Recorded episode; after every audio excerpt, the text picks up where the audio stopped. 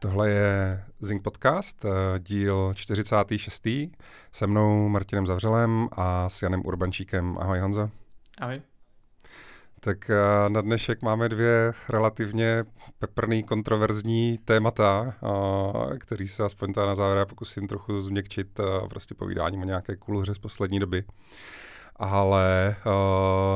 bez nějakého dlouhého odkládání pojďme, pojďme rovnou do toho. No.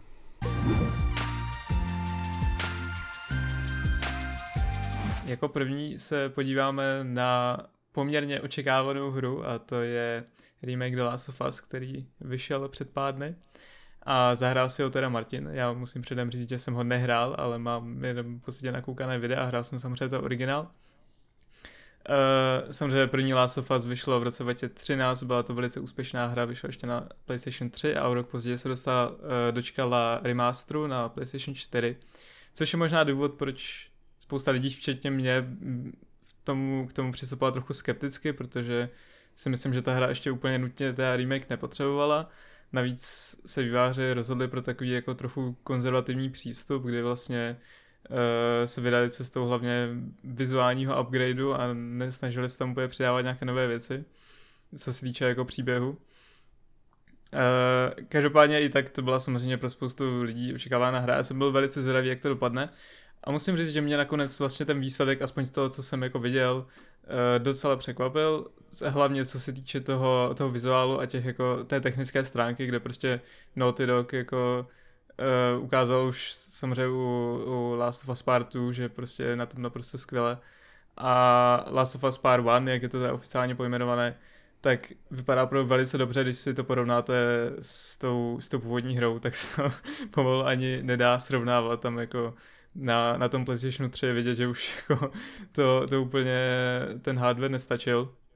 Ten remaster si myslím, že vypadá docela solidně i dneska, ale přece jenom je to, je to rozhodně znataný upgrade a rozhodně bych neřekl, že je to nějaký remaster remaster, myslím, že o tom vůbec nemůže být řeč. Navíc výváři sami říkali, že prostě dělali, dělali ty modely oznova a tak dále.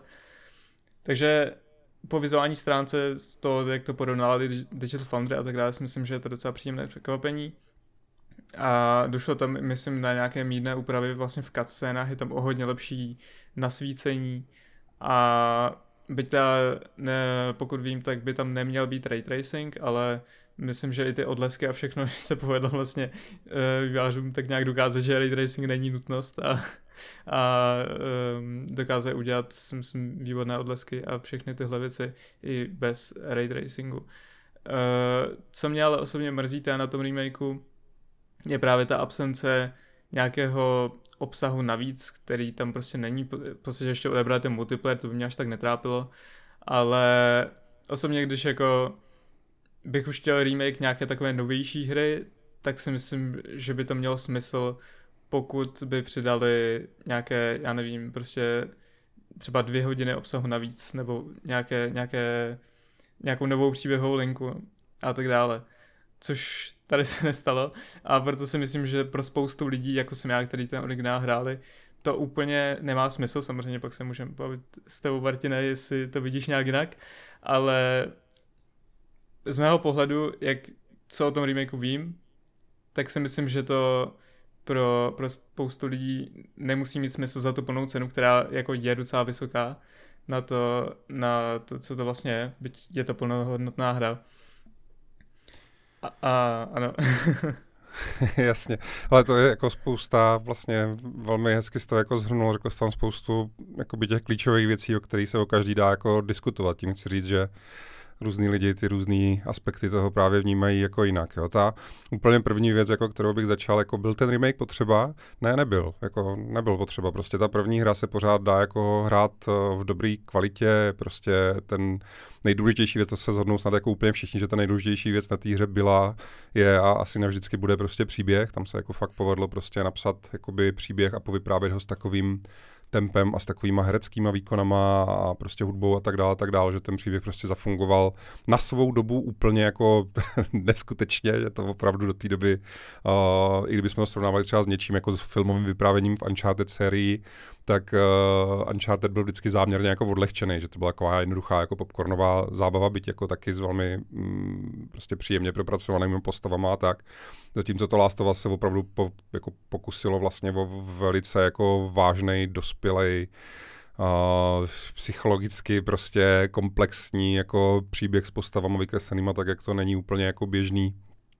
a s takovým tím uh, s takovým tím, co jako ty moderní prostě,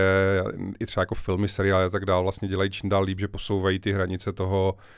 ty černobílosti, takového toho, ty morální šedý zóny, jako co je ještě jako v pořádku a co už není v pořádku, a kdo je vlastně dobrý a kdo je vlastně špatný a co za co stojí a co za to nestojí a tak dále a tak dále. Ten příběh prostě jakoby naprosto bez problémů funguje v té původní, nebo v, i v té remasterované verzi z let 2013-2014, takže ne jako ten remake nebyl potřeba. Na druhou stranu je úplně jiná otázka, jestli ten remake někdo chtěl nebo nechtěl, nebo chce nebo nechce. Jo? Protože OK, nebyl potřeba, ale když jsme třeba na Zingu udělali anketu pro čtenáře, jako kolika lidem uh, se ten uh, remake prostě líbí, komu jako připadne, že stojí za to, tak 70% jako čtenářů hlasovalo, že se jim, že se jim líbí, že prostě jako za to jako stojí, jo? což uh, to je prostě 7 ku 3, to je jako celkem citelná poloviční jako většina vlastně hráčů a to bych rád připomněl, že Zing ne, není žádný prostě, já nevím, jenom konzolový nebo dokonce jenom PlayStationový magazín, ale že píšeme všechny platformy. Máme jako dny nebo týdny, kdy prostě celý náš header a všechny hlavní články jsou třeba jenom o Xboxu nebo jenom o PC, já nevím, jenom o nových grafických kartách nebo prostě o různých jako takovýchhle věcech, takže uh, bych to jako rozhodně nebral ten výsledek té ankety na lehkou váhu, stejně tak jako právě z toho, co jsem třeba já celý, celou tu dobu sledoval na sociálních médiích,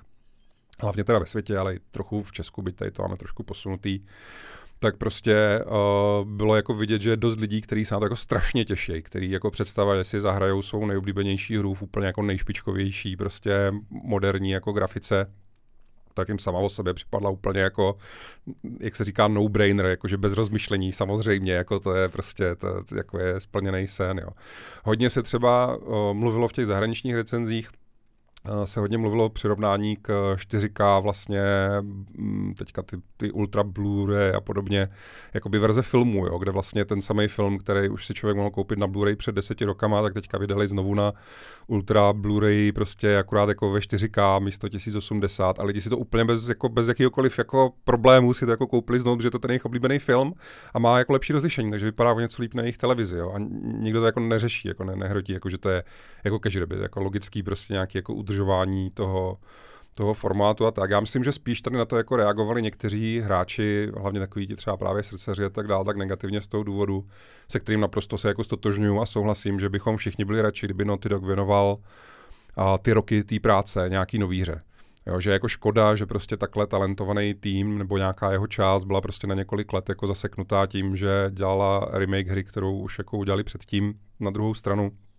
je potřeba znát tu historii, protože oni to dělat nechtěli. Jo, a ani k tomu jako nebyli jakoby donucení, tam se prostě jako stala taková ta souhra událostí, o kterých jsme psali i na Zingu, myslím, že jsem na to odkazoval i v té naší recenzi, na ty původní články o tom, jak prostě v Sony existovalo dlouhý roky, nebo doteď jako existuje, byť se tam nějaké věci změnily, tak existovalo jakoby studio zaměřené na podporu těch ostatních herních studií ve smyslu animací, filmových sekvencí a tak dál. A tady to studio se dlouhý roky chtělo osamostatnit dostat svůj vlastní projekt, ale protože to byla hrozně riskantní a drahá věc, tak jako první projekt si nemohli rovnou vymyslet nějaký nový úplně jako novou věc, vymyslet nějaký nový IPčko, ale řekli, tak nám svěřte alespoň remake něčeho. A takhle vlastně jako se zrodil ten remake Last of Us, že na tom se měl jiný tým, ne Naughty Dog, jakoby ukázat, že je schopný prostě udělat vlastní projekt, stejně jako třeba a jak se jmenuje, Bluepoint Studios, prostě udělali třeba remake uh, Demon Souls a nebo Shadow of Colossus, to jsou remakey, který nedělali jejich autoři, ale nedělají vůbec tý původní hře a těm autorům žádnou ostudu. Jsou jako citelně, správně jakoby zremakeovaný, tak jak by to prostě důstojně jako mělo být. A to samý, takhle se původně jako první, a jen kolik, jestli dva, tři roky, takhle se rodil původně ten remake Last of Us, než tam bohužel došlo k nějakým problémům, o kterých jsme taky psali a na webu prostě, který skončili tím, že se ten tým tam vlastně napůl rozpadl a že ten projekt jakoby bohužel musel přebrat a dodělat prostě Naughty Dog. Jo. A tady ty věci jako potřeba brát jako v potaz, že to fakt nebylo o tom, jak někdy to má někdo tendenci zjednodušit, že prostě já nevím, že, že Sony chtěla vyždímat ještě víc peněz na fanoušcích Last of Us, protože prostě něco, jako, tak, tak se rozhodli, že udělají nepotřebný remake. Jo. Ta historie byla trochu jinak. A uh, jak je, znovu se vracím k té anketě, vracím se k těm reakcím, prostě, že očividně jsou jako fanoušci, kteří si to jako užili a prostě, já jsem třeba včera jsem poslouchal zrovna jeden zahraniční podcast, kde jako taky takový právě jako uh, srdcaři prostě rozebírali, že třeba v, oni v tom remakeu jedna z nuancí, co udělali, že díky tomu, že tam mají mnohem detailnější modely těch postav, a mají mnohem propracovanější animace obličejů, kromě jiného. Tak tam udělali, že jak to právě ta původní hra byla jako strašlivě jako ponurá, strašlivě depresivní a Joel byl vždycky strašlivý, prostě zamračený bručou na drsňák a tak dále, tak tady udělali, že on se párkrát, ne jako často, ale párkrát za tu hru se v nějaký situaci jakoby skoro usměje. Jako není to jako plný úsměv, ale je to jako, že prostě se, já nevím, tam jeden moment třeba, kdy ta Ellie jako věkne, že od někud vyběhla krysa a, a, ten, a, a ten Joel se prostě po ní otočí a má takový ten, jak se tomu říká, ten smirk, jako takový ten uh, potutelný prostě úsměv a to v té původní verzi třeba nebylo a tady se to jako myhne a ono to je jako drobný a hned to zmizne. Jo. To není jako, že tam je změněný jeho chování. Jenom je tam prostě tady ta drobná nuance, uh, která ho zase dělá o něco jako víc jako lidského a tak a to jsou prostě věci, které Uh,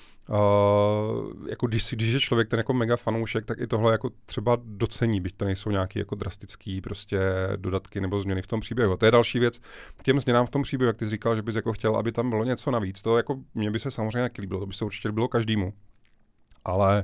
uh, zase, jo, ten, prostě ten projekt ne, nevznikl s tím, že autoři chtěli něco dodat k, uh, k tomu příběhu. Vznikl prostě někde jinde a oni ho jenom jako převzali a kdyby k tomu chtěli třeba dvě hodiny dodat, tak zase by to stál třeba další rok vývoje navíc a to právě jsme si teďka řekli, že vlastně jako ve skutečnosti nikdo nechce. Jo. A uh, další věc je, že ten původní příběh, ta původní hra jako ve své době sklidila úplně jako nevýdaný prostě množství cen za hru roku. Uh, takový ten známý výrok, co nevím, jestli to byl Washington Post nebo kdo to napsal, že, že vlastně to pro videohry ta ta hra prostě v tom roce 2013 byl jako stejný moment jako občan Kane pro filmy. Což jako do nějaký míry, neříkám, že to tak jako stoprocentně, ale jako roz, rozumím tomu sentimentu, rozumím ty myšlence, to jako dává smysl, protože opravdu do té doby jsme úplně jako neviděli také dospělé hry. A když se řekne dospělý, tak tím se, tím se nemyslí jenom jako, že je ta hra jako násilná a temná a ponurá, ale dospělý se právě myslí, že je jako velmi mistrně vyprávěná, že má jako to tempo vyvážený tak, a o tom já jsem hodně psal v té recenzi, že jsem na to sám zapomněl, přestože jsem tenkrát tu hru dohrál prostě desetkrát Mám v ní samozřejmě platinu a všechno. Když jsem hrál ten remake, tak jsem jako sám byl znovu překvapený, jak hrozně jako plynulé je ta hra jako vyprávěná, jak je prostě postavená jako opravdu ta perfektní prostě horská dráha, která tak akurát střídá ty momenty toho jako napětí, s momentama toho klidu, s momentama tý, toho děsu, toho vyloženě strachu, že tam opravdu jsou dlouhé pasáže, které jsou velmi poctivě hororový, pak jako s momentama prostě divoký akce a tak. A je to celý to jako postavený tak, že to člověka hrozně zajímá, baví, prostě vtáhne ho to děje, připoutá ho to k těm postavám a tak dále. A oni jako ti autoři říkali, prostě to je, my jako jsme hry na to, co se nám povedlo a jako ne, nejenom kvůli sami sobě, ale ani kvůli těm fanouškům, to jako nechceme jako nějakým způsobem prostě měnit, jo. Takže je to jako vlastně na všechny ty věci, jakoby, co jsme ty i já, co jsme vyjmenovali, tak se dá jako podívat prostě různýma optikama, jo, což teda bohužel to teďka jako jsme hrozně, to by se dalo říct v dnešním světě skoro o všem, kromě možná nějakých jako vyloženě vědeckých prostě fyzikálních jako faktů, protože na všechno dneska jako existují protichodní názory, ale Kdybych to měl zakončit jakoby nějakou jednou jako pointou z mé strany, tak bych asi řekl, že to není prostě pro každýho, to je jako v pořádku, že někomu to nedává smysl, ať už jakoby kvůli té ceně nebo z jiných důvodů, ale očividně je dost lidí, kterým to jako smysl dává a který si to jako užili a který z toho mají radost. A hlavně jakoby díky tomu, že to vzniklo, tak vlastně PCčkáři, kteří ještě neměli možnost tu hru hrát, tak se jí dočkají jako vlastně v mnohem lepší podobě. A lidi, kteří příští rok, a bude jich určitě miliony, kteří tu značku, ten příběh, ten Last of Us prostě objeví až příští rok díky HBO a budou si poprvé v životě zahrát tu hru, tak taky jako vlastně pro ně bude dobrý, že existuje tady ta novější verze, byť třeba není jako dokonalá, není tam třeba prostě ty mechaniky z té dvojky, jak jsme si jako přáli a a tak dále. Což zase oni říkali, že kdyby tam ty mechaniky dali, tak by museli jako dost citelně změnit hratelnost některých těch pasáží a vlastně už by to nebyla ta samá hra. A, a tak, takže já si myslím, jako, že není to pro každýho, je to relativně jakoby o, drahý, prostě jak pro koho tohle je hrozně těžký komentovat, že tohle je každýho jako věc, jak, co, co si jako jak cení prostě. A, ale jsou lidi, kteří si to hrozně užili, rozhodně se nedá o té hře říct, že je nějak jako odbytá nebo nekvalitní nebo cokoliv takového. A kdyby v dnešní době měl někomu doporučit, ať si zahraje Last of Us 1, a nemusel právě řešit jako peníze nebo nic, jenom prostě bys řešil, zahraj si prostě Last of Us 1, tak asi jako ten remake by byla prostě logická volba a to je vlastně jeden z těch důvodů, proč ten projekt jako zřejmě dotáhli. No. Já bych ještě přidal k tomu, nejenom vlastně, že si to poprvé můžou zahrát lidi na PC, což je rozhodně jako velká, velká část lidí, která si to může poprvé zahrát, ale také tam byly přidány všechny ty různé vlastně nastavení přístupnosti, což to umožní uh, zahrát se spoustě lidem s různými opravdu handicapy, ať už třeba i úplně nevědomým, což si myslím, že je opravdu jako výborná věc, která, kterou se jako nemůže chlubit, kde jaká hra. Myslím si, že Naughty Dog je v tomhle takový unikát, že jako si na tom fakt dávají záležet. A bylo by super samozřejmě, kdyby se to promítlo i do dalších her a stane se z toho nějaký standard. No, oni právě třeba jako neměli vlastně jakoby záměrně tam jako nepřeklopili ty mechaniky z té dvojky, ale právě ty vylepšení té přístupnosti vlastně poprvé měli v té dvojce. A to já si vždycky vzpomínám na to hrozně dojemný video, který kolovalo internet a myslím, že jsme ho měli i v článku na našem webu na Zingu, že jak tam je vlastně ten jeden z těch slavných jakoby influencerů, ambasadorů těch vlastně jako mm, nevědomých, a jak je tam prostě zaznamenaný z toho streamu, kde on poprvé zapnul tu hru a poprvé vlezl do toho hlavního menu si nastavit teda ty možnosti pro handicapovaný. A chvilku jako nemohl nic vypravit, prostě rozbrečel se jak želva a pak za sebe jenom vysoukal větu tam je toho tolik. to je prostě tak strašně jako dojevný, tak strašně příjemný. To je jako samozřejmě úctyhodný, jo. Prostě um, Jo, jak říkám, jo, to není, ten remake prostě není jako pro všechny, já jako rozumím, jak kdyby té kritice nebo rozumím těm názorům, chápu, proč prostě některým lidem na tom různé věci vadí, na tom taky některé věci vadí, ale uh, jako celek si myslím, že nedá se to jakoby nějak jako odsoudit nebo hodit do koše nebo říct, že to jako nestojí za to a myslím si, že ta hodnota toho, téhle verze té hry bude jenom stoupat v následujících měsících a letech. No.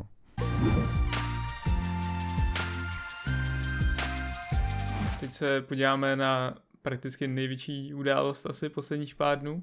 A to byla akce Ubisoft Forward, na které jsme viděli hned několik her, ať už Skull and Bones, nebo moje velice očekávané Mario plus Rabbids, ale úplně na konci jsme se dočkali speciální showcase věnované e, pouze sérii Assassin's Creed, která letos slaví 15 let a má už na konci poměrně slušný počet dílů.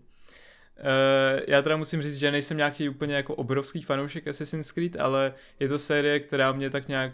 jako dostala k tomu hraní, jak hraju teď, že prostě jako už to není jenom nějaký jako koníček, ale věnuju tomu docela, docela dost času.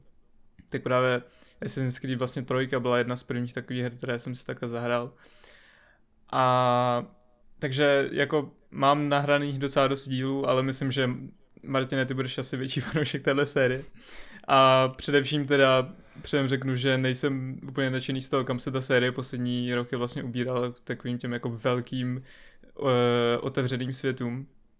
A právě proto jsem se docela těšil na nově oznámený Assassin's Creed Mirage, což bylo první takové velké oznámení, které tam padlo. Uh, bohužel teda už jako hodně toho uniklo vlastně dopředu. O té hře se mluvilo už v podstatě od začátku roku, Jason Schreier o ní psal hned op- opakovaně.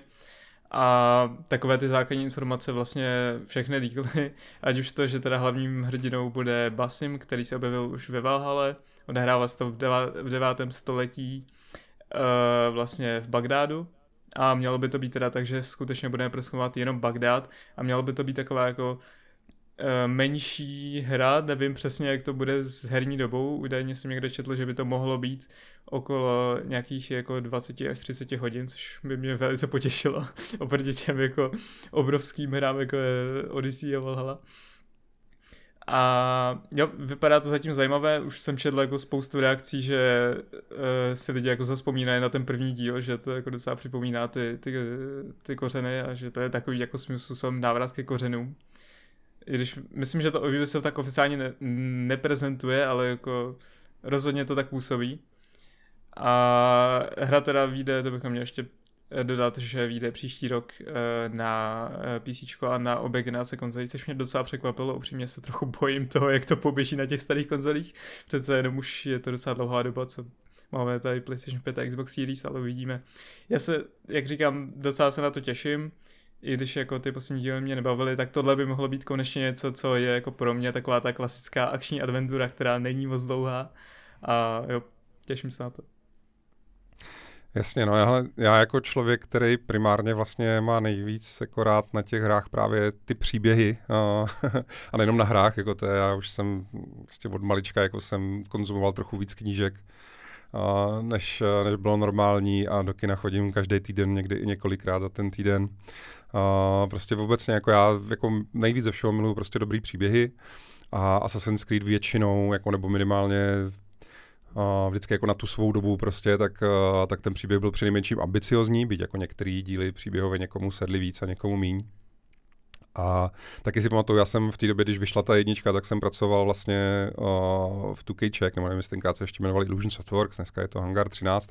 Prostě pracoval jsem jako vývojář a pamatuju si, jak tě tam, tam ti kolegové, ty jako mega zkušený veteráni, kteří už za sebou měli vlastně dva díly té mafie a, a, a takovéhle věci, tak tam pobíhali po tom studiu prostě a jako mluvili furt o tom Assassin's Creed a říkali, to není možné, viděli jste ty animace, viděli jste, jak je animovaný ten panák, když dělá ten parkour po těch střechách, to není možné. prostě byli z toho jako úplně hotový, jak to bylo jako na svou dobu vlastně technicky uh, opravdu jako revoluční. Jo. Ten, ten pohyb té hlavní postavy v té první hře byl prostě něco, co do té doby jako nikdo neviděl. Jo. A těch unikátních prvků vlastně toho úplně prvního Assassin's Creed bylo jako víc než jenom tohle samozřejmě. Jo. To, to téma celý, to skloubení, ty historie s tou uh, vlastně jakoby s tou, s tou současnou, s tou sci-fi vrstvou prostě a tak dál. Bylo toho jako hodně, co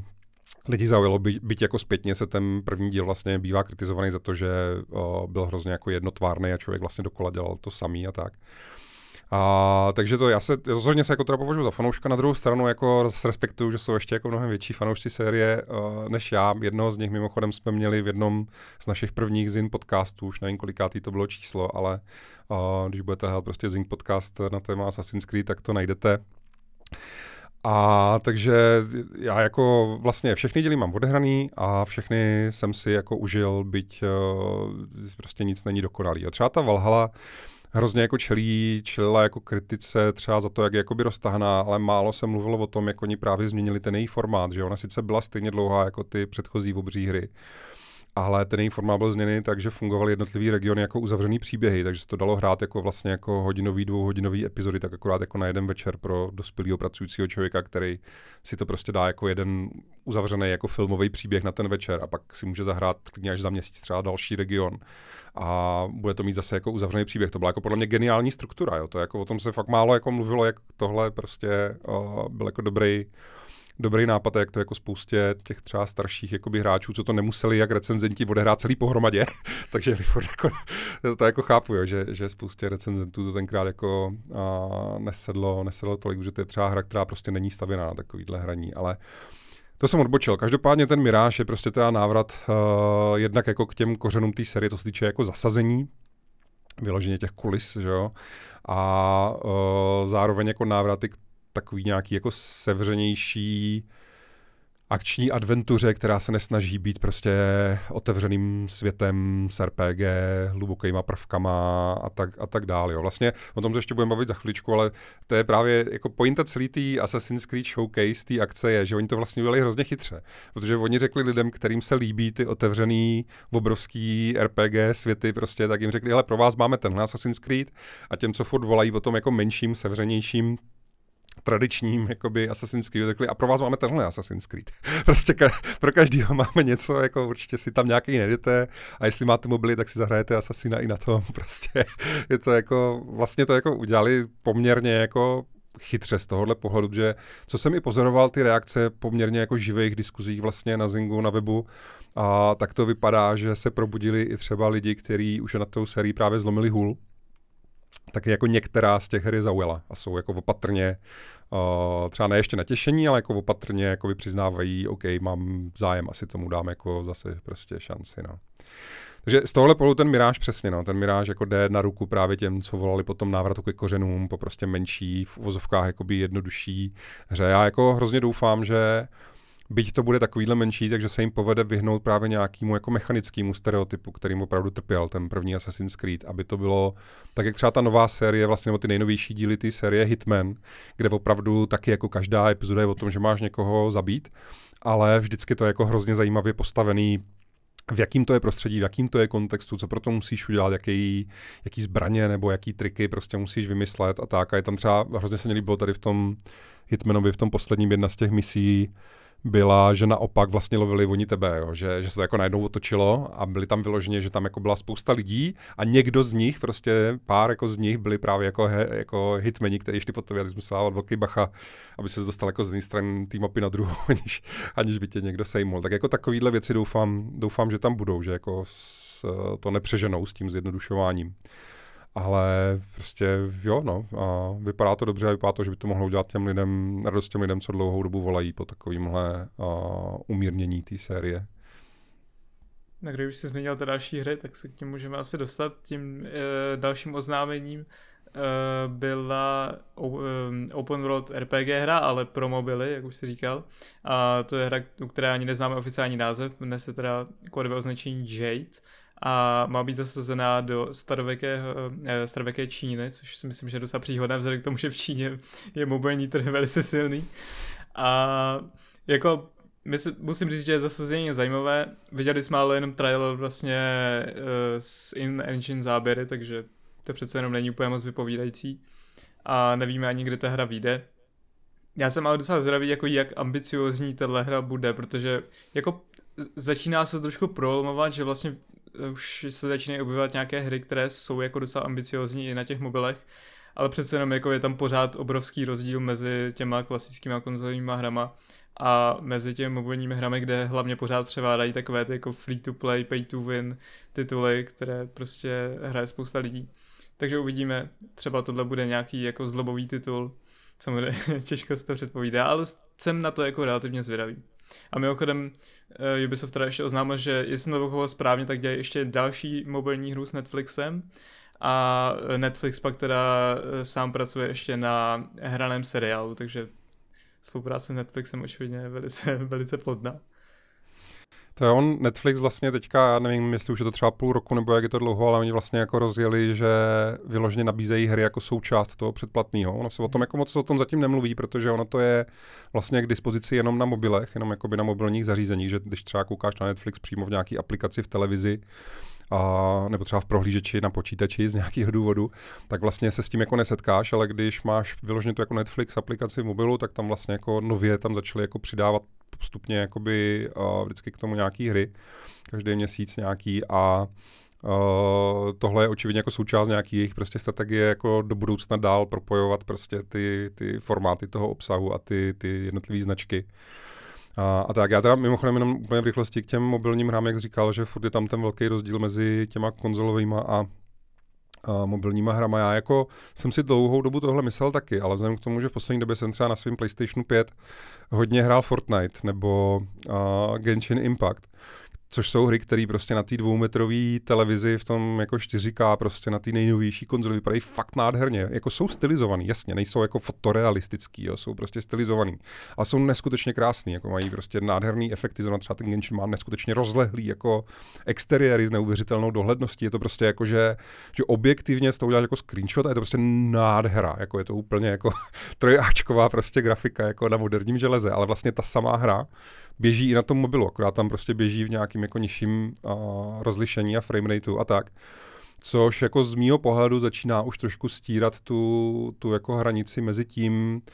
když se budeme právě jako bavit, jako co to je jako za typ hry, jo, že vlastně ty jako klasické hry, které mají prostě velký otevřený světy, které mají jako sofistikovanější třeba bojové mechaniky a tak dál, tak opravdu na těch mobilech jako už začínají jako docela fungovat a mě to teda jako upřímně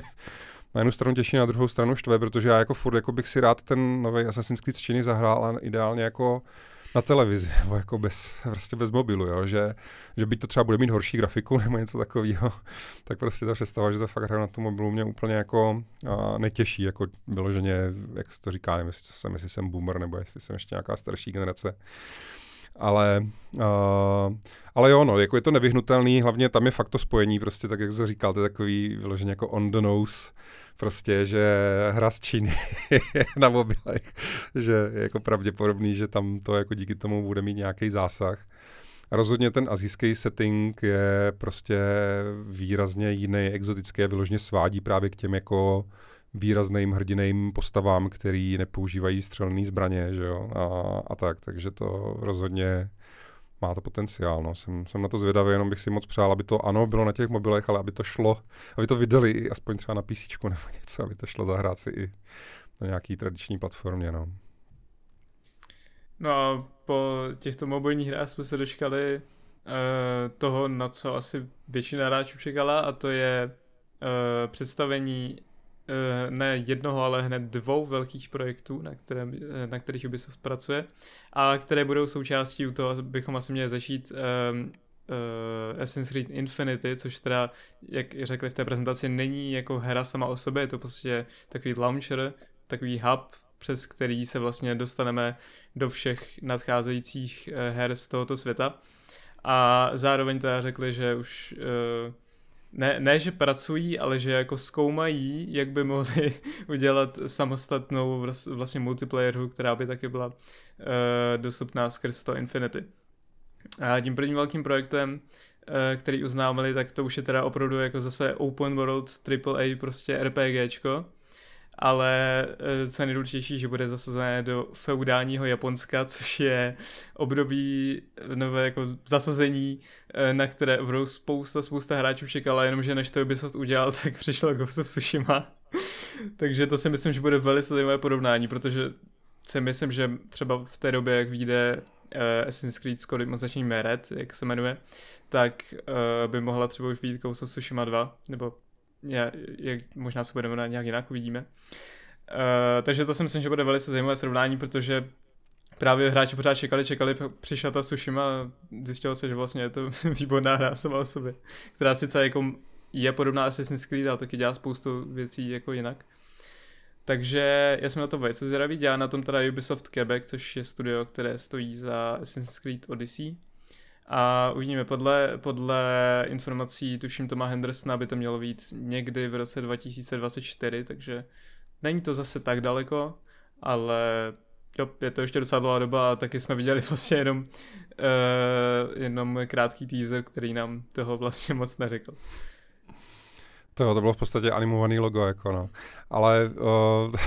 je to přesně, jako říká, že to je hrozná jako ironie, je to hrozná jako legrace, že vlastně fanoušci roky, roky prostě volali potom, aby byl Assassin uh, zasazený do Japonska. A než to teda jako Ubisoft se rozhoupal, jako je vyslyšet, tak to vlastně někdo jiný udělal. A já musím říct, že jsem docela jako kroutil hlavou, že i docela jako známý velký světový hrdinovináři prostě tak vlastně dopředu tak trošku vyřkli ortel, že že očekávají dobrý Assassin's Creed, ale neočekávají, že to překoná Ghost of Tsushima, což je jako, což je jako docela vážný a krutý tvrzení vůbec cokoliv hodnotit, když to člověk ještě jako nehrál. Ale je pravda, že ta laťka je prostě nastavená vysoko. Na druhou stranu třeba ta Odyssea zase, jo, já bych mohl prostě hodinu vykládat o tom, jak se mně třeba ta Odyssea líbila a proč. Ona taky, jestli se nepletu, tak je možná do teďka, jako vím, že dlouho dobu byla nejprodávanějším dílem té série. A tam třeba jedna věc zase, o které se jako málo mluvilo. Mluvilo se hrozně o tom, jak je to obrovský, prostě, jak se člověk lekne té mapy, když ji poprvé otevře, bla, bla, bla, že to má 100 hodin a že tam jsou tři hlavní příběhy a, a že je to jako úplně šílený. Ale málo se mluvilo třeba o tom, že to bylo jako opravdu, jak to bylo RPGčko, tak bylo nelineární a vlastně poměrně jako dost jako často nebo napříč tou hrou hráč udělal jako spoustu docela jako zásadních rozhodnutí, které ve výsledku, když se pak posčítali, tak vlastně mohli úplně drasticky změnit ten osud té postavy, včetně toho třeba, že jako zavraždil z vlastního otce, nebo že vlastně znechal jakoby umřít potom jako celou svou rodinu, ono pak z jednoho po druhým všechny jako zachránil a, a přesvědčil, že tam je ta Tam je, ta, tam je ten problém, že se jako ty části té rodiny se jako rozdělají vlastně mezi ty válčící strany v tom světě a tak. Jakože bylo tam, já třeba jsem si to užil hrozně i z toho důvodu, jo, tu, tu Odiseu, že vlastně jsem si ten příběh jako vohnul podle sebe a dostal jsem závěr, který jsem si jako zasloužil, jo, což připomíná třeba toho Zaklínače 3, jako jo, kde taky vlastně jeden z těch jako důležitých aspektů té hry je, že prostě můžeš ovlivnit to, co se děje a můžeš mít jako citelně jiný konec než někdo jiný, kdo tu hru hrál taky. Takže z tohohle pohledu je to podle mě v dobrých rukách. To téma nebo to, to ten zasazení je prostě lákavý a plaťku mají nasazenou vysoko a uh, hold, ale Assassin's Creed taky má nějakou sílu a to studio taky má nějaký portfolio, takže bude to jako určitě stát za pozornost. No. No, teď už se dostáváme k tomu druhému velkému projektu, na který já se teda osobně těším zdaleka nejvíc. A to je Assassin's Creed s kodovým označením Hexe, na, za kterým stojí uh, Ubisoft Montreal, což je samozřejmě studio, které dělalo nejenom Valhalu, ale v podstatě většinu všech dílů a studio, ve kterém vůbec celá ta série vlastně vznikla. A Uh, Assassin's Creed Hex je hra, o které nám toho na té prezentaci příliš neprozradili. Viděli jsme opravdu opět jenom krátký teaser, který ale už naznačuje, že to není úplně takové tradiční zasazení a bude to něco temnějšího. A jak právě víme vlastně uh, z článku od zmíněného Toma Hendersona, tak by mělo jít o hru zasazenou do 16. století, do střední Evropy, pravděpodobně teda do Německa, respektive do svaté říše římské a uh, mělo by to být vlastně situováno okolo uh, honu na čarodějnice, což si myslím, že je opravdu velice zajímavé zasazení a velice netradiční pro tuhle sérii. A údajně by to mohlo zajít až jako do nějakých takových uh, hororovějších momentů, takže to si myslím, že je, je hodně zajímavé a jsem rád, že konečně zkouší jako něco takového nového a uh, něco, co prostě bychom si úplně nespojili s takovým typem hry, jako je právě Assassin's Creed, takže jsem velice zvědavý, jak, to, jak tohle dopadne, ale bohužel teda ta hra je zřejmě ještě hodně daleko, původně měla preview do roce 2025, ale Henderson myslím potom psal, že dokonce uh, ji odložil až na 2026, takže to se ještě počkáme docela dlouho, ale rozhodně se na to těším. To jo, to je jako samozřejmě strašně lákavý, takový jako vlastně hororový Assassin's Creed. Já jsem četl i nějaký spekulace a byly to teda zatím zřejmě jenom spekulace o tom, že by to jako žánrově mohlo být něco jiného, ale třeba jako citelně jiného, že by to nemusela být prostě akční adventura z pohledu třetí osoby, že by to jako nevím úplně, jako co, co si pod tím představit, ale rozhodně se tam chystají prostě zaexperimentovat s tou, s tou značkou a, a to zasazení z ní prostě lákavě, ten, ten ta stylizace toho loga, byť je to jako legrační drobnost, tak jako eh, připomíná třeba tu Blair Witch, že, nebo něco takového, prostě to logo je poskládaný z těch vetívek, prostě tak, jak byly postavený, pověšený ty figurky prostě v tom strašidelném lese, je to, je tam jako potenciál. Já bych na tohle téma chtěl vřele doporučit, pokud někdo neviděl. Existuje film, starý zhruba nějakých pět let a jmenuje se to v originálu The Witch. A u nás nejsem si jestli to bylo uvedený jako čarodějnice. A je to film prostě o tom, jak eh, právě tady v nějakým tady tom, nevím, jestli to je to 16. století, jak vlastně dojde k nějakému incidentu a v nějakým jako malým městečku vlastně vidějí rodinu, že jako musí o, jako do exilu, musí se odstěhovat z toho městečka. Je to v té době, kdy oni nemají moc dobře jako kam v tom regionu prostě jako jít takže odjedou někam na nějakou mítinu daleko, prostě daleko, desítky kilometrů, někde hluboko v lesích. Na té místině, mítině prostě otec jako pokácí stromy, postaví prostě chatu a začnou tam žít. A pointa toho filmu je, že tohle všechno se stane jako v prvních nevím, deseti minutách nebo pěti minutách toho filmu. A pak celý ten film je o tom, že oni žijí v té chatě uprostřed těch lesů a v těch lesích možná něco je. A možná tam je nějaká ta čarodějnice a možná je postupně jako, je, jako na ně uvaluje ty kletby a používá na ně ty,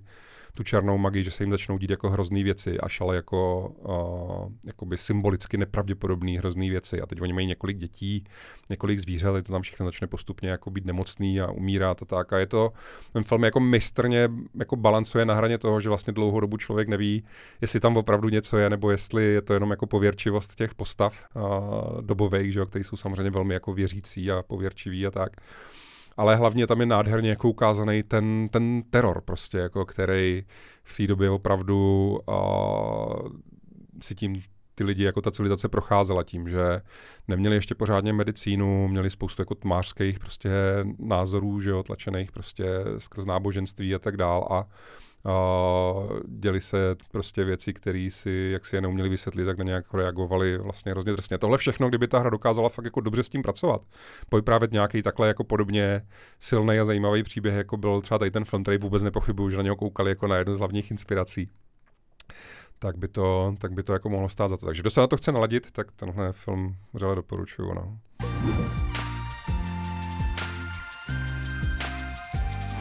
No a nakonec jsme se chtěli popovídat o hrách, které teďka hrajeme, nebo jsme hráli. A já jsem se konkrétně chtěl dostat eh, k titulu Steel Rising, což aspoň pro mě to byl jako jeden z nejočekávanějších titulů v podstatě celé téhle podzemní, podzemní sezóny. Je to hra od uh, studia Spiders, které můžete znát asi především díky Greedfall. Přece jenom je to studio, které jako je známe spíš tím, že vydává takové jako lehce nadprůměrné tituly, ale myslím, že právě ten Greedfall byl takový, který jako mm, dostal poměrně jako solidní známky v recenzích, jako hráči si ho poměrně oblíbili.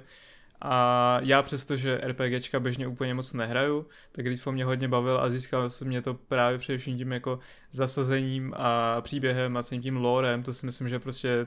taková jako klasika u Spiders, že to dokážu u každé hry. A i právě tímhle jsem mě získal ten Steel Rising, což je hra, která už byla oznámená tuším dva roky zpátky, teď jsme se jí konečně dočkali. A je to teda titul zasazený do uh,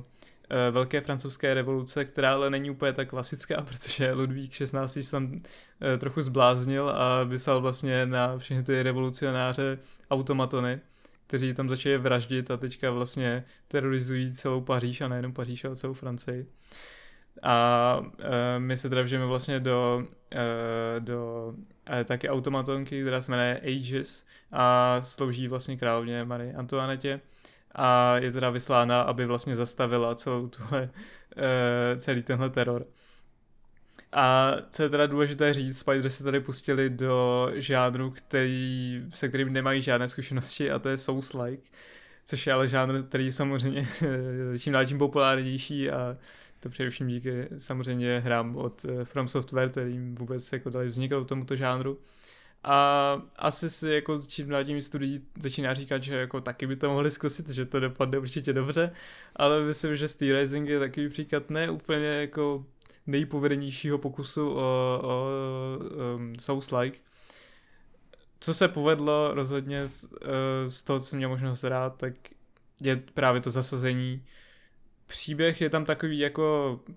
uh, ne úplně jako moc vykreslený a je to přece jenom u Souls-like, Souls-like her docela taková klasika, že tam nebývá úplně jako uh, jasný příběh, to jako u Steel Risingu je to, je to vykreslené trochu víc, jsou tam i cutscény, které teda jako nevypadají úplně, úplně lichotivě, ale to vlastně, tomu se ještě dostanu k té technické stránce. Ale, takže jako má to víc příběhu než možná jako zbytek Souslikeů, ale není to něco, kvůli čemu byste si to asi zahráli. Ale líb, jako líbí se mi ta celková vlastně estetika, jak je, jak je postavené to město a tak dále. Si myslím, že prostě Spice vždycky umí. Ale bohužel to opět ztroskotalo na té technické stránce, kde vždycky měli trochu problémy. A tady jako na to, že to je vlastně hra, která vyšla už jenom na novou generaci konzolí, tak to jako, jednak to graficky nevypadá úplně pěkně, ale jako něk- některé modely postav jsou třeba fajn, ale jako uh, když se podíváte na ty animace a hlavně všech cutscénách je to hodně vidět, jako jak to je to úplně kostrbaté séro, jako nevypadá, nevypadá to vůbec pěkně. Takže to mě jako dost, dost mrzí, že to, že to hlavně po té technické stránce a co se týče různých bugů a tak nedopadlo úplně dobře. Ta hratelnost sama o sobě si myslím, že je jako docela fajn, asi nepotěší úplně jako ty hardcore fanoušky Souls-like her a kteří třeba teďka jsou že, namaslení z Elden Ringu, tak jako to se s tím vůbec nemůže rovnat samozřejmě. Ale jako myslím si, že je to docela, docela fajn po tom ohledu, já si to, já si to třeba užívám, ale jako myslím, že by to mohlo být možná fajn pro, pro hráče, kteří s tím žánrem úplně nemají, nemají nějaké zkušenosti. Výváři tam vlastně dávají dispozici i ten uh, asistenční režim, kdy si tam můžete ujednodušit některé věci. Takže myslím, že takový jako vstupní vod by to třeba mohlo být fajn, ale holce to nemůže vůbec porovnávat s takovými velkými hrami, jako je Demon Souls, Dark Souls a případně ten Elden Ring, což je samozřejmě škoda. Čekal jsem o toho trochu víc, ale jako nedopadlo to zase tak špatně. Pořád se u toho bavím a to, to je samozřejmě to hlavní. Jo, tak jako rozhodně ta premisa, to prostě oni jako Spiders umějí, že ta premisa je jako zajímavá. Když člověk vidí ten jako obrázek z toho, nebo prostě no, upoutávku na to, tak si řekne, jo, to je zajímavý zasazení, zajímavý téma, to prostě má jako styl, to bych vlastně chtěl jako ochutnat, chtěl bych jako vlízt do toho světa, chtěl bych ochutnat ten příběh. To i na mě jako rozhodně zabralo. Já si myslím, že tohle je takový ten typ těch her, taková ta právě jakoby lepší střední třída, která je ve skutečnosti hrozně důležitá, jo, protože ty, ty velký jakoby trojáčkový trháky, když máme jako dobrý rok, a, tak jich vyjde třeba tři až pět. A pokud někdo je fakt vášnivý hráč a potřebuje každý měsíc hrát třeba nějakou novou uh, hru nebo něco takového, tak jako musí se naučit jako fungovat i s těma středně velkýma hrama. Oni jediný, co můžou vlastně udělat, je, že tě jako, nebo většinou, co můžou jako udělat, je, že tě prostě příjemně překvapí, že, jo? že si v nich najdeš něco, čím je to prostě jako jiný, zajímavý prostě a, a tak dál. A já třeba takový typický srovnání, co já často používám, tak je třeba série právě, já nevím, Gothic versus Skyrim, něco takového, jo, že nemusí být jako každá rovnou to mega dělo, aby jako stála za to. Ona třeba není tak výpravná, nebo není právě třeba i technicky tak odladěná, ale má zase jako má zase jako šmrnc, který je prostě unikátní a, a věci, který, který prostě za to stojí. No já jako Steel Racing, já jsem o něm hodně uvažoval, a, že bych si jako zahrál, ať už na recenzi nebo m, mm, jako soukromně. Hodně jsem, jako když nám přišla ten, ten řezník, hodně jsem jako nad tím strávil, že jsem uh, jako nad tím zvažoval. Nakonec jsem si řekl, že vlastně je to hrozně podobný tomu Lies of P, a že mně připadne ten nápad udělat jakoby solsovku zasazenou do světa jakoby mechanických nepřirozených loutek, že mě připadne tak jako creepy, tak jako zajímavý, že si ho vlastně jako nechci zkazit tím, že si zahraju podobnou horší asi možná hru, než vyjde ta lepší. to je hrozně krutý zase, jo? je hrozně neprofesionální hodnotit něco, co ještě jakoby nevyšlo, ale je pravda, že já jsem to Lies of P hrál a prostě mám na to názor z toho, co jsem jako viděl a hrál, že to je jako neskutečně překvapivě kvalitní. A z toho, co jako jsem viděl, slyšel o Steel Rising, si nejsem jistý, že to je úplně ten samý případ. Takže já jsem to vyloženě jako, kdyby neexistovalo Lies of P, a kdybych z toho neměl čerstvý dojmy, tak bych do toho Steel Risingu šel. To je jediný důvod, proč jsem se tomu vyhnul. Ale nic to na tom, že to vypadá zajímavě a že třeba mě zaujalo, že oni posílali ty informace vlastně k ty recenzní kopii, jak tam zmiňovali, že se tam dá nastavit obtížnost, což je docela jako zajímavý, že ty soulsovky většinou jakoby jejich pointa bývá, že to je postavený jako challenge, že to je jako součást toho jejich jako kouzla a šarmu. A tady tohle vlastně je jedna jako z mála, kde opravdu existuje nějaký jako nižší nastavení obtížnosti, když se to člověk chce prostě projít bez, bez toho trápení se s těma bosama a, a s, tou, s tou obtížností jako takovou. Takže třeba i kvůli tomu jako to za mě má nějaký body navíc. A teď nevím, já už poslední dobou úplně jako ztrácím přehled, co je a co není v Game Passu, ale mám takový pocit, jestli náhodou ten Steel Rising zrovna není jedna z těch her, co... Myslím si, že není. Ne, Jestli mě něco neuniklo, ne. tak ne. Jo, jo, no tak ale třeba by se tam časem objevit. Protože chci říct, že jako v takovém případě bych mu určitě jako nějaký ten večer věnoval, no. No a jinak teda, když vezmu já, co jsem teďka hrál v posledních dnech, tak kromě teda toho Last of Us, o kterým jsem toho namluvil a napsal už dost, tak jsem postupně, tak nějak hoďku po hodině, prostě po nocích, jako jsem uh, dohnal vlastně hlavní hlavní příběhovou linku ve hře Genshin Impact. A to teda jako musím říct, že jsem jako byl strašně překvapený, protože já jsem tu hru začal hrát vlastně hnedka, když vyšla, teď nevím, jestli už to jsou dva nebo tři roky, ale když vyšla, tak vlastně jsem to tenkrát začal hrát a hrozně se mi to líbilo, tak jak jako mnoha lidem se to hrozně líbilo v tom kontextu, že to prostě vypadalo jak ta Zelda Breath of the Wild, akorát prostě HD. Sorry, jako vy Zelda, Zelda je určitě třeba jako kvalitnější hra, byla první a tak dále, ale prostě není dost dobře možný si ji zahrát jako v moderní výpravě na velké televizi. A ten Genshin vlastně vzal tu jejich jako stylizaci, ukradl jim vlastně i dost jako koncept té jako hratelnosti, té jako explorace toho otevřeného světa, kde a je to hodně o tom, o té stamině té postavy, vyšplhat se na nějakou horu, přeplavat nějakou řeku, prostě objevit nějakou jeskyni. Všechny tady ty věci, tak to tam vlastně mají a zároveň tam mají tu nádhernou, tu nádhernou stylizaci která je opravdu jako, to je, jsme se už o tom dneska chvilku bavili u těch mobilů, že to je sice hra, která běží na mobilech, ale když si člověk pustí vlastně na dvoumetrový televizi jako ve 4K, tak stejně jako mu spadne čelist, jak je to krásný. A O tom zase tak jako mluvit nechci, jako spíš chci říct, že mě hrozně překvapilo, jak oproti tomu, když jsem to hrál ten první rok, když ta hra vyšla, tak oni postupně vlastně tam přidávají, jakoby v moderní řeči tady těch jakoby live service her by se řeklo, že tam jako přidávají datadisky. Ale v řeči Genshin Impact oni přidávají jakoby regiony a kontinenty. Jo, že člověk vlastně začal jakoby na jednom kontinentu a ten zbytek jakoby z nějakých příběhových důvodů tam jakoby nemohl jít a ono to nebylo jako vyrobený, ten zbytek toho světa a oni postupně vždycky jednou, nevím, jestli to je za půl roku nebo tak, tak oni jako vyrobí další kontinent, další třeba ostrovy nějaký, kam člověk dopluje lodí nebo něco další části toho světa, takže ten svět postupně jako roste a každý ten kontinent má vlastně nějaký svoje, jako nějakou svou jako civilizaci, která se jasně inspiruje uh, nějakým nějakou jako civilizací jakoby v našem světě, jo? že třeba je tam jakoby region, který je vyloženě jakoby německý, je tam region, který je vyloženě jakoby čínský, byť oni tomu jako říkají jinak, má to jiný názvy a tak dál, tak ta inspirace tou a tím reálným světem je tam jako patrná z hudby, z designu, z kostýmů, z, ze všeho. Tak ten svět vlastně jako hrozně vyrostl, ale ten příběh, když jsem ho hrál jakoby tenkrát na tom začátku té hry, tak vlastně nestál za řeč. Byl jako, byl jako byl tam, jsou tam prostě, byly tam od začátku filmečky a dialogy, ale byla taková ta klasická prostě pohádka, uh, která opravdu jako nebyla nic uh, jako výjimečného. Bylo takový jako milý, aby se tam něco dělo, ale nestalo to opravdu jako moc uh, z nějakou chválu. Ale já jsem byl fakt v šoku, jak oni za ty roky, jak ta hra nazbírala ty šílený miliony hráčů a je to jedna, myslím, jako, já si nepamatuji čísla, jestli oni vydělali za rok nějak miliardu dolarů nebo něco, že jako je to neuvěřitelně jako úspěšná hra navzdory tomu, že je zdarma. tak prostě tam jsou samozřejmě, že tam, ona je to gacha hra, takže tam jsou ty mikrotransakce a tak, ale je pravda, že existují lidi a jich hodně, je jich jako nadpoloviční většina, nevím, když jsem dělal poslední ty čísla, to bylo myslím 70% lidí, co tu hru jako hraje a miluje, tak do ní nedalo ani korunu, jo? že je to, není to žádný Diablo Immortal, je to jako dobře udělaná prostě velká výpravná hra, která i ten monetační model má prostě udělaný jakoby rozumně, že ne, nejde se na ně jako zlobit nebo něco takového.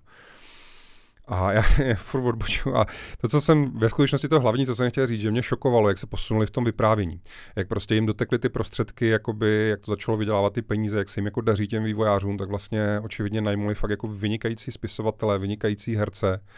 a vynikající designéry a prostě to, co se děje teďka v těch nejnovějších jako hlavních příběhových questech, které jsou v té hře, tak to mě fakt jako vzalo dech. Jo. Já a nechci zase teďka, to bychom tady byli další půl hodiny, nechci to jako rozebírat a vlastně to ani nechci spojovat, ale byla tam teďka jedna velká příběhová linka o postavě, která, když to jako zjednoduším, tak umírá na rakovinu. A ty hrdinové a ty vlastně postavy okolo tak jakoby řešejí, jak jí zpříjemnit prostě uh, ty, poslední, ty poslední chvíle. Teď nemyslím jako už jako usmrtelný postel, myslím, že už má třeba poslední prostě měsíce života a teď oni řeší, co jsou ty věci, co vždycky chtěla zažít. Tak pojď prostě a my jako prostě my tě tam dopravíme, my to zařídíme. A vždycky si chtěla ochutnat tohle jídlo, vždycky si chtěla prostě vidět tenhle uh, kulturní festival prostě a tak, jo, že je to takový jako na to, že hraješ takovouhle jakoby na navenek to vypadá jako prostě pohádková nějaká fantazie, jako rostomilá věc, tak takhle jako silně, dobře povyprávěný, docela jako dlouhý, skvěle jako zahraný herecký prostě příběh, jakoby vlastně jaký to je, když někdo je ve stádiu rakoviny, kde už uh, to nemá cenu jakoby léčit. To bylo fakt silný, to jako musím říct, že jsem od Týry vůbec nečekal, že jsem tam jako seděl s otevřenou pusou, prostě se slzama na krajíčku a jsem si říkal, wow, tak tohle je asi jako nejlepší quest, co jsem zažil v RPGčku od Cyberpunk 2077, prostě to vlastně naposledy jsem narazil na quest, který mě jako takhle, takhle rozebral. Jo. Byť Cyberpunk je jako složitý téma, protože tam daleka ne celá hra byla jako takhle příběhově kvalitní, ale byly tam questy, které byly výjimečné, protože konec konců je dělali autoři zaklínače. Takže stejně tak tady v tom Genshinu prostě se teďka jako objevily questy, ty, ty novější v tom, v tom Sumeru prostě. Ten, o kterým já jsem mimochodem mluvil, tak se jmenuje a, Ráno tisíce růží. A prostě je to, je to jako, byl to velký šok, bylo to hrozně příjemný, je to jako, musím říct, že můj respekt k té hře jako vystřelil úplně jako do jako ohromných výšin, vlastně asi oni jako pravděpodobně se k ní budou vracet, až se budeme bavit o nějakých jako herních zážitcích roku a z nějaký jako polohy takového jako kožl hráče, který to jednou za pár měsíců zapnul, aby se podíval, jak to vypadá. Odreagoval se v té hezké krajině, tak jsem se jako přepnul do polohy jako velmi jako hardcore hráče, který teďka jako se dokonale zorientoval v celém tom loru, ve všech těch postavách a těch jejich stazích, což za ty dva roky oni tam, ono je to fakt velký RPG, tak tam toho udělali hodně. A teďka vlastně tím světem žiju, jak jsem jako dlouho žádným hrdím světím nežil, takže za mě velká velká poklona a velký doporučení. No, no a, a na tuhle jakoby lehce jako sladkou, ale snad pozitivní notu, že, že furt máme jako a, kvalitní herní zážitky i v tom šíleném herním suchu 2022, tak na to bych to asi uzavřel. A děkuji našim posluchačům, divákům, čtenářům, fanouškům a za pozornost a budu se těšit příště a do té doby vám všem přejeme příjemný hraní. Ahoj.